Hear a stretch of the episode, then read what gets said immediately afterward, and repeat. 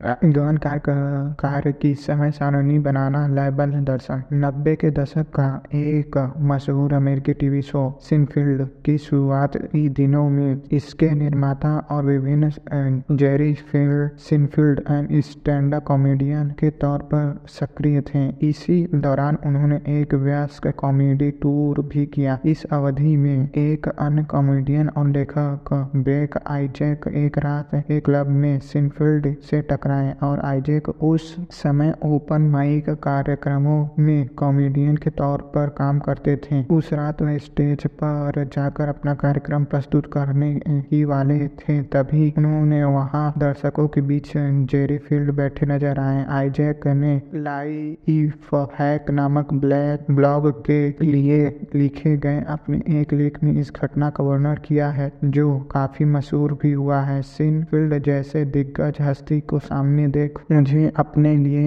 एक सुनहरा अवसर नज़र आया। मैं किसी भी तरह सिनफील्ड से पूछना चाहता था कि क्या वे युवा कॉमेडियंस को कोई सलाह देना चाहेंगे? मेरे इस जवाब पर सिनफील्ड ने जो जवाब दिया, उसका फ़ायदा मुझे ज़िंदगी भर हुआ। सिनफील्ड ने अपनी सलाह की शुरुआत एक कॉमन सेंस वाली बात से की। उन्होंने कहा कि एक अच्छी कॉमेडियन बनने के लिए ज़रूरी है कि अच्छे चुटकुल्ले लिखे, लिखना। फिर उन्होंने आइजैक को बताया कि एक अच्छा चुटकुला लिखने का तरीका यह है कि तुम हर दिन लिखो और उन्होंने आईजे को एक खास तरीके की सॉरी तकनीक बताई जिसे वे स्वयं हर रोज अपने लेख के अभ्यास करने के लिए इस्तेमाल करते थे। दरअसल वे अपने सामने दीवार पर एक कैलेंडर टांग रख, रखते थे।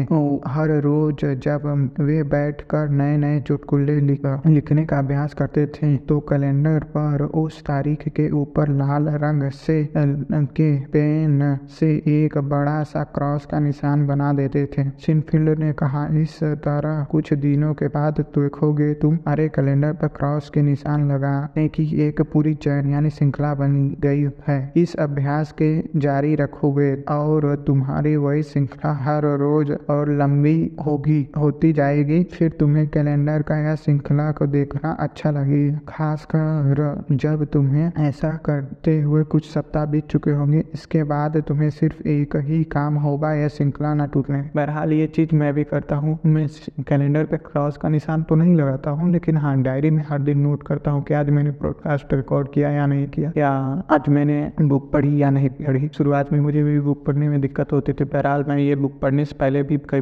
किताबें पढ़ चुका हूँ। बहरहाल, ये चीज़ मेरे साथ भी काम करता है और मैं उसको मेंटेन रखता हूँ। हर दिन रात को सोने से पहले चाहे दस मिनट ही पढ़ूँगा, लेकिन पढ़ूँगा, जब तक पढ़ूँगा सुकून नहीं आएगा। और डायरी में वो चीज़ कंटिन्यू लिखता रहता हूँ कि छोटे से पॉकेट डायरी है, उसमें लिखता रहता हूँ। ये आइडिया वास्तव में काम करती है दोस्तों। अगर आप चाहो तो इसको आजमा सकते हो और लाइफ में लाओ। मुझे लगता है ये काफ़ी कारगर होगा। मेरा, मैं जब बहुत अनहेल्दी खाना खाता था और मैं बहुत ज़्यादा मतलब अनहेल्दी बहुत फैटी हो गया था, उस वक्त मैंने यही काम किया था। मैं अपने पॉकेट डायरी में बस चीज़ें लिखता था कि मैं आज हेल्दी खा रहा हूँ अनहेल्दी खा रहा हूँ, क्या हेल्दी खा रहा हूँ, कितना खा रहा हूँ, कब खाया ये सब लिखता था, जिससे धीरे धीरे मुझे डायरी में दिखने लगा कि मेरी क्या गलतियाँ हैं, नोटिस करने लगा। उसके बाद फिर मैं धीरे धीरे हेल्दी खाने की ओर बढ़ने लगा। जैसे सुबह मैं समोसा खाता था, चाय पीता था, जिससे मुझे काम दिन भर रहते थी और मतलब गैस वगैरह का प्रॉब्लम होता था। लेकिन फिर धीरे धीरे जब मैंने लिखना शुरू किया तो मुझे रोज समझ में आया कि मैं दो या चार रोज समोसा सुबह दुकान से लेकर खाता हूँ चाय पीता हूँ। ये सब गैस बनाते सिर दर्द का कारण। मेरा सिर दर्द भी इसी सब कुछ छोड़ते ही समोसा और चाय को ठीक हो गया। और मैं धीरे धीरे जब ये चीज़ समझ गया कि मैं क्या गलती कर रहा हूँ तो फिर धीरे धीरे हेल्दी चीज़ों के ऊपर आने लगा। फ्रूट फल और अच्छी चीज़ें खाने लगा, जिसके कारण धीरे धीरे मेरा हेल्थ ठीक हो गया। मैं बहुत जिम नहीं करता हूँ, कुछ भी नहीं करता हूँ, लेकिन फिर भी फिट फाट हो गया हूँ। अंडर ओवर वेट से मैं अब डाउन हो गया हूँ। और जो मेरा इस एज के हिसाब से होना चाहिए वज़न, वो है। यह श्रृंखला पद्धति या चैन मेथड कर लीजिए। अंग्रेज़ी में बोले तो जल्द ही लेखा करने तुरंत मुश्किल निरंतर मुश्किल शारीरिक गतिविधियों के हिसाब से होने वाले फिटनेस के प्रति उत्साहित लोगों के बीच में भी मशहूर हो गए। बहरहाल, ये देखिए, वही चीज़ लेखक भी बता रहे हैं। हमारे उद्देश्य को पूरा करने के लिए यह पद्धति जीवन में गहनता लाने वाले समान दृष्टिकोण एक विशिष्ट उदाहरण प्रस्तुत करते हैं, जो कुछ और नहीं, बल्कि लयबद्ध दर्शन है। इस दर्शन के अनुसार नियमित रूप से गहन कार्य सत्रों का शुरू करने का सबसे आसान तरीका है। उन्होंने अपनी आदत बना लेना दूसरे शब्दों में कहें तो इसका मुख्य उद्देश्य है कम काम के प्रति एक लयबंध पैदा करना जिसके बाद आपको यह तय करने के लिए आपकी ऊर्जा खर्च करने की ज़रूरत नहीं पड़ेगी कि आपको गहनता में जाना है या नहीं जाना है। अगर जाना है तो कब या श्रृंखला पद्धति गहन कार की समय सारणी बनाने के लयबंध दर्शन का एक अच्छा उदाहरण है, क्योंकि यह समय सारणी हर रोज कम काम करने के साथ साथ खुद को काम की आदे याद दिलाने के लिए कैलेंडर पर लाल रंग के पेन से क्रॉस का चिन्ह बनाना का आसान तरीका भी बताती है। लयबंध दृष्टि को लागू करने का एक सामान्य तरीका, श्रृंखला तरीका, श्रृंखला पद्धति के संकेत, क्रॉस चिन्ह को हटाकर उसकी जगह वह तय शुदा समय लिखना, जिस समय आप प्रतिदिन अपना गहन कार्य करने, करते हैं, जिस तरह आप काम के प्रति एक संकेत, क्रॉस का मतलब निशान जो लगाते हैं, सामने रखने से गहनता के रास्ते में आने वाले बाधाएँ कम हो जाती हैं। उसी तरह से आप काम की किस समय शुरू करना है, जैसे जैसा समय सारणी बनाने संबंधित साधारण रणनीतियों की ज़रूरत खत्म कर देती, देने से भी गहनता के रास्ते में आने वाले बाधाएँ कम हो जाएँगी। इस रणनीति के वर्णन की शुरुआत में मैं जिस वयस्क डॉक्टर उम्मीदवार ब्रायल चैपल का उल्लेख किया है, अब जरा उनका उदाहरण पर विचार कीजिए। चैपल ने अपनी ज़रूरत की चलते गहन कार्य की समय सारणियाँ बनाने की लगभग फिलोसॉफी दर्शन अपनाई। जब वे अपना शोध प्रबंध पूरा कर कर रहे थे, तब उन्होंने अपने ही शिक्षा परिषद के एक केंद्र में पूर्णकालीन नौकरी का स्वरूप सॉरी स्वरूप नहीं है, प्रस्ताव मिला। व्यवसायिक नज़रिए से एक अच्छा अवसर था और चैपन इसे स्वीकार करके खुश थे। यह नौकरी चैपन को तब मिली जब हाल ही में वे अपने पहले बच्चे के पिता बने थे। इस पूर्णकालीन नौकरी के चलते रूप से उनके लिए उस गहन का गहनता में जाना मुश्किल हो गया, जो शोध प्रबंधक लेखक के रूप में ज़रूरी है। मतलब चैपलान के लिए एक थोड़ी सी टफ टाइम आ गया या डिफ़िकल्ट समय हो गया, क्योंकि उस वक्त बच्चा छोटा था तो उसको भी ध्यान देना ज़रूरी था। और व्यवसाय मतलब करियर के नज़रिए से देखा जाए तो चैपलन के लिए बहुत अच्छा मौका था। बहरहाल गहनता में काम करने के लिए उन शोध के, शोधकर्ता के रूप में उनको हर चीज़ को गहराई में मतलब एकदम शांति से कई घंटों तक उस चीज़ पे ध्यान देने की आवश्यकता थी, क्योंकि रिसर्च पेपर में जब ध्यान से गहराई में पढ़ा जाएगा, तभी अच्छे समझ में आता है कि आखिर ये पेपर का क्या है। उसी विषय में लेखक बता रहे चैनल सॉरी चैपल ने गहन कार्य के प्रति एक निश्चय तो वचनबद्धता के साथ इस नौकरी की शुरुआत की। उन्होंने यह नियम बनाया कि गहन कार्य के लिए हुए नब्बे नब्बे मिनट के खंडों में काम करना होगा। उनका यह सोचने तो सही था कि एकाग्रता की अवस्था में स्थिर होने में थोड़ा समय लगता है। उन्होंने तय किया कि उन्हें जब भी ज़रूरत पड़ेगी, वे नब्बे नब्बे मिनट के खंडों में अनौपचारिक ढंग से सूचीबद्ध करने की कोशिश करेंगे। इसमें कोई आश्चर्य नहीं है कि इस रणनीति से उनकी उत्पादकता किसी उच्च स्तर तक नहीं पहुँच सकेगी। एक साल पहले जब उन्होंने एक बूट कैंप में हिस्सा लिया था, तब वे एक सप्ताह तक कठोर गहन कार्य करके अपने शोध प्रबंधन का एक पूरा अध्ययन, अध्याय लिख लेते थे तथा पूर्णकालीन नौकरी स्वीकार करने के बाद अगले एक साल की अवधि में वे अपने शोध पर सिर्फ़ एक अतिरिक्त अध्याय ही पूरा कर सके यह चैपन की धीमी लेख प्रक्रिया ही थी जिसके कारण उन्होंने आखिरकार लयबंद दृष्टिकोण अपना अपना लिया। उन्होंने नियम बना लिया। अब कि वे, अब वे हर रोज सुबह जल्दी उठेंगे और साढ़े पाँच बजे से सात बजे तक अपने शोध पर काम करेंगे। फिर अपना नाश्ता तैयार करेंगे और इसके बाद काम पर जाएँगे। यानी अपनी दिन शुरू करने से पहले ही वे हर रोज सुबह शोध पर, पर उतना काम कर चुके होंगे जितना काम एक दिन में पूरा करने का उन्होंने निर्णय लिया था। इस पद्धति से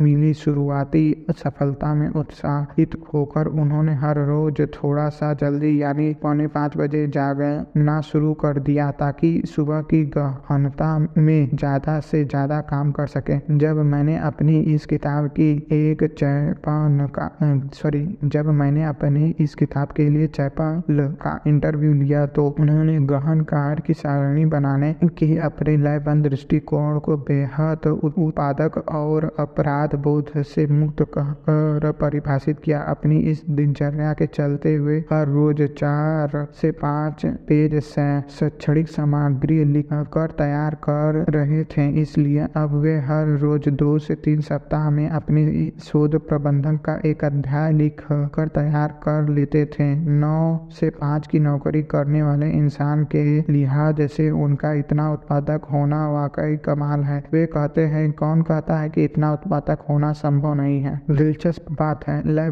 दर्शन रिदमिक फिलोसॉफी वास्तव वास्तव में द्विरूपी बी मॉडल फिलोसॉफी का वित्त दृष्टिकोण है। द्विरूपीय दृष्टिकोण वाले लोग दिन दिन भर चलने वाले एकाग्र सत्रों के वकालत करते हैं। लयबंद दृष्टिकोण गहन सोच के उस सबसे तीव्र स्तर को हासिल कर पाने में नाकाम हो जाते हैं। लेकिन वास्तविकता यह है कि इंसानी प्रकृति के लिहाज से लयबंद दृष्टिकोण में ज़्यादा कारगर साबित होगा। लयबंद दृष्टिकोण व्यक्ति को गहन कार को अपनी कठोर दिनचर्या की मदद से नियमित रूप से थोड़ा थोड़ा करके पूरा कर लेता है। इस तरह वह आम तौर पर प्रति वर्ष कुल जितने घंटे गहन कार्य करते हैं, वह वह अन्य समय की तुलना में काफ़ी ज़्यादा होती है। लयबंद और द्विरूपी दर्शन में से किसी एक को चुनने का आपका निर्णय इस बात पर निर्भर होता है कि इस तरह से डील बनाने वाले मामलों को लेकर आपके अंदर कितना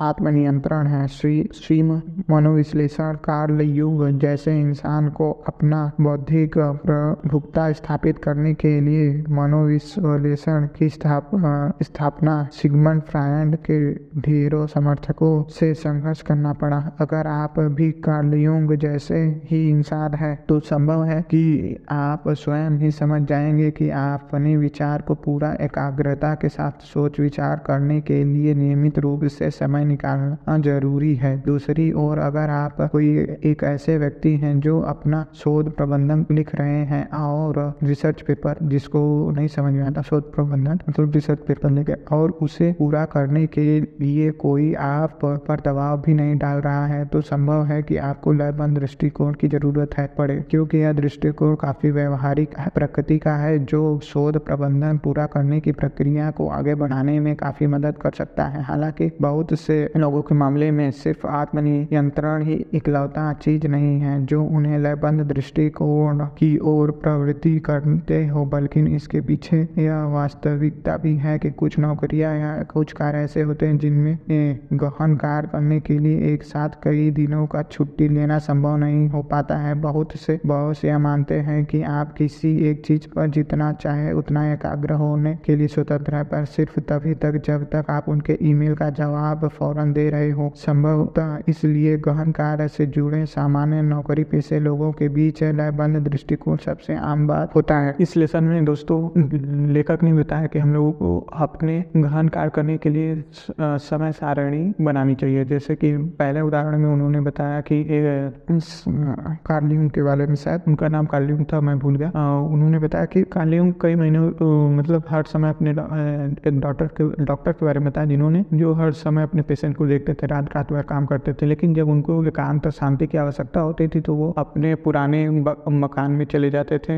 जो उन्होंने बनवाया हुआ था, एकदम शांत जंगल में था। वहाँ चले जाते थे और अपने एकाग्रता में गहनता में डूबकर जो कार्य उनके लिए उस वक्त आवश्यक होता था, वो करते थे। जो उनके वास्तव में मानसिक ऊर्जा का कार्य होता था, वो मांग करते थे उनसे एकाग्रता तो वो उसके लिए चले जाते थे। और दूसरे, जिसका हम लोगों ने अभी ही उदाहरण पढ़ा है, चैपल। चैपल एक नौकरी पेशे व्यक्ति हैं, जिन्होंने मतलब पाँच से लेकर सात बजे तक अपनी रिसर्च पेपर को बहुत महत्व दिया है उन्होंने उसके लिए गहनता से काम किया है जिससे उनका मतलब प्रोडक्टिविटी बढ़ गया। बहरहाल पूरा ओवरऑल गहन कार्य करने से प्रोडक्टिविटी बढ़ जाता है जिससे एक चीज़ पे ध्यान केंद्रित करके उन्होंने सुबह के समय ये दो घंटे अपने रिसर्च पेपर शोध में लगाए जो सबसे उनके लिए इम्पोर्टेंट था। उसके बाद फिर नौकरी करने जाते हैं नौ से पाँच नौकरी किया उसके बाद नाश्ता सॉरी पाँच से सात उन्होंने अपना रिसर्च पेपर का काम कर लिया उसके बाद फिर नौकरी से जुड़े सभी काम आ, कर लेते हैं नौ से पाँच, उसके बाद फिर आराम से अपने घर को भी थोड़ा बहुत समय जो दे पाते हैं ना, वो देते हैं। या दूसरा ये तरीका है जो लेपन ने अपनाया है बहरहाल, इस यहाँ तक तो यही है। अब अगली सूची में देखते हैं लेखक क्या बताते हैं। थैंक यू दोस्तों, आप लोगों ने यहाँ तक सुना। दिल्ली से धन्यवाद और नमस्कार। मिलते हैं अगली बार।